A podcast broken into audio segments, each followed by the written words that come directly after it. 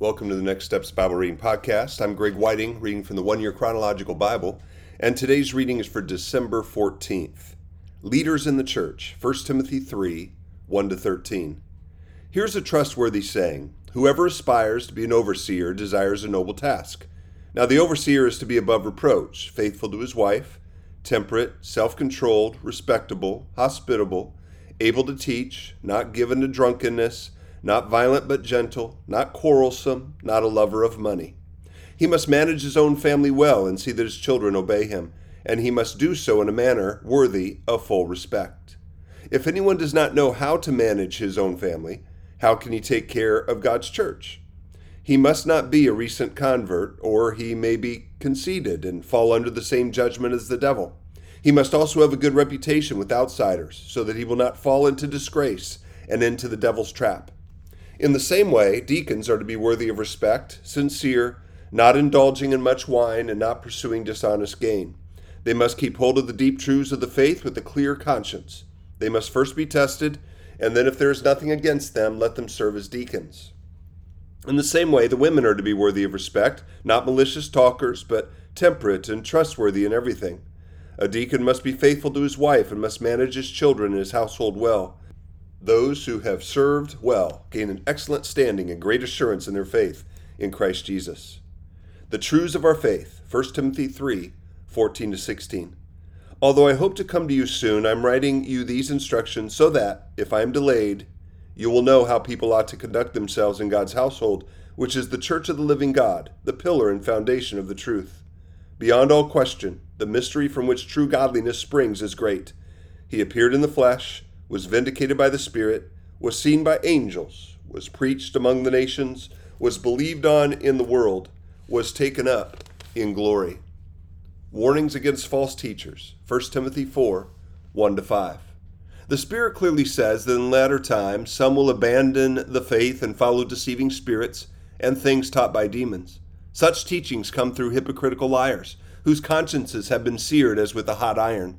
They forbid people to marry and order them to abstain from certain foods, which God created to be received with thanksgiving by those who believe and who know the truth.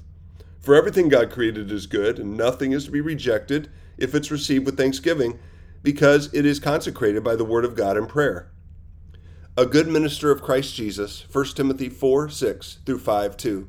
If you point these things out to the brothers and sisters, you will be a good minister of Christ Jesus, nourished on the truths of the faith and of the good teaching that you have followed have nothing to do with godless myths and old wives' tales. Rather, train yourself to be godly. For physical training is of some value, but godliness is value for all things, holding promise for both the present life and the life to come. This is a trustworthy saying that deserves full acceptance. That is why we labor and strive, because we have put our hope in the living God, who is the Savior of all people, and especially of those who believe. Command and teach these things. Don't let anyone look down on you because you are young but set an example for the believers in speech, in conduct, in love, in faith, and in purity. Until I come, devote yourselves to the public reading of Scripture, to preaching, and to teaching. Do not neglect your gift, which was given you through prophecy when the body of elders laid their hands on you.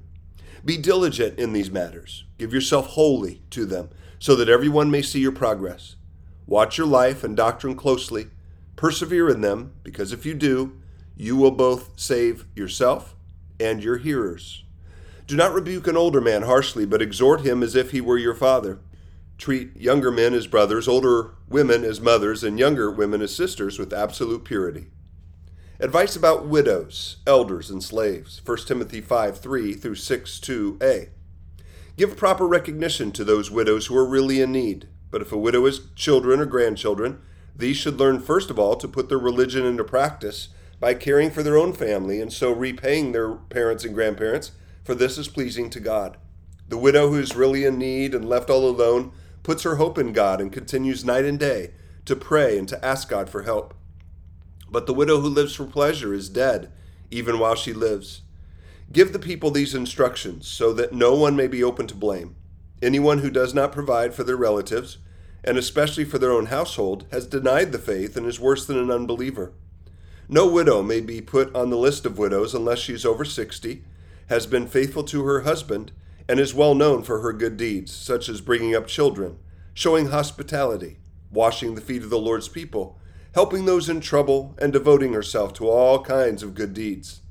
As for younger widows, do not put them on such a list, for when their sensual desires overcome their dedication to Christ, they want to marry. Thus, they bring judgment on themselves because they have broken their first pledge. Besides, they get into the habit of being idle and going about from house to house. And not only do they become idlers, but also busybodies who talk nonsense, saying things they ought not to. So I counsel younger widows to marry, to have children, to manage their homes, and to give the enemy no opportunity for slander. Some have, in fact, already turned away to follow Satan. If any woman who is a believer has widows in her care, she should continue to help them and not let the church be burdened with them, so that the church can help those widows who are really in need. The elders who direct the affairs of the church well are worthy of double honor, especially those whose work is preaching and teaching. For Scripture says, Do not muzzle an ox while it's treading out the grain, and the worker deserves its wages. Do not entertain an accusation against an elder unless it's brought by two or three witnesses. But those elders who are sinning, you are to reprove before everyone, so that the others may take warning. I charge you in the sight of God and Christ Jesus and the elect angels to keep these instructions without partiality and to do nothing out of favoritism. Do not be hasty in the laying on of hands, and do not share in the sins of others. Keep yourself pure. Stop drinking only water and use a little wine because of your stomach and your frequent illnesses. The sins of some are obvious, reaching the place of judgment ahead of them. The sins of others trail behind them. In the same way, good deeds are obvious, and even those that are not obvious cannot remain hidden forever. All who are under the yoke of slavery should consider their masters worthy of full respect so that God's name and our teaching may not be slandered.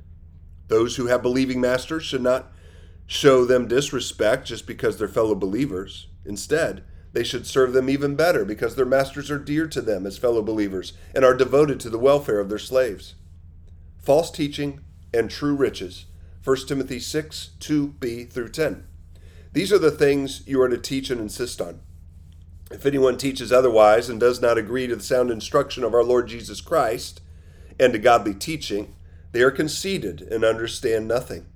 They have an unhealthy interest in controversies and quarrels about words that result in envy, strife, malicious talk, evil suspicions, and constant friction between people of corrupt mind who have been robbed of the truth and who think that godliness is a means to financial gain. But godliness with contentment is great gain, for we brought nothing into the world and we can take nothing out of it. But if we have food and clothing, we will be content with that. Those who want to get rich fall into temptation and a trap, and in many foolish and harmful desires that plunge people into ruin and destruction. For the love of money is a root of all kinds of evil. Some people, eager for money, have wandered from the faith and pierced themselves with many griefs. And that's the end of the reading for December 14th. Well, we're here in 1 Timothy, the second part of 1 Timothy.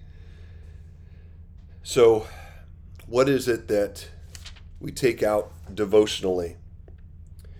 Well, I come to 1 Timothy 6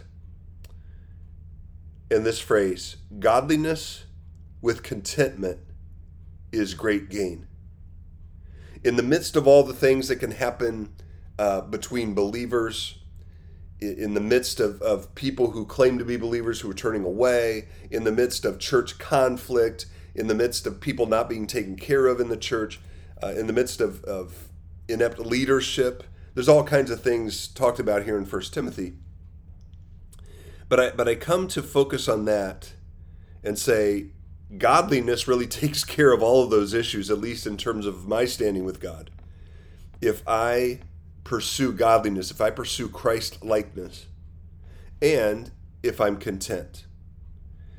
Am I content that God is meeting my basic needs?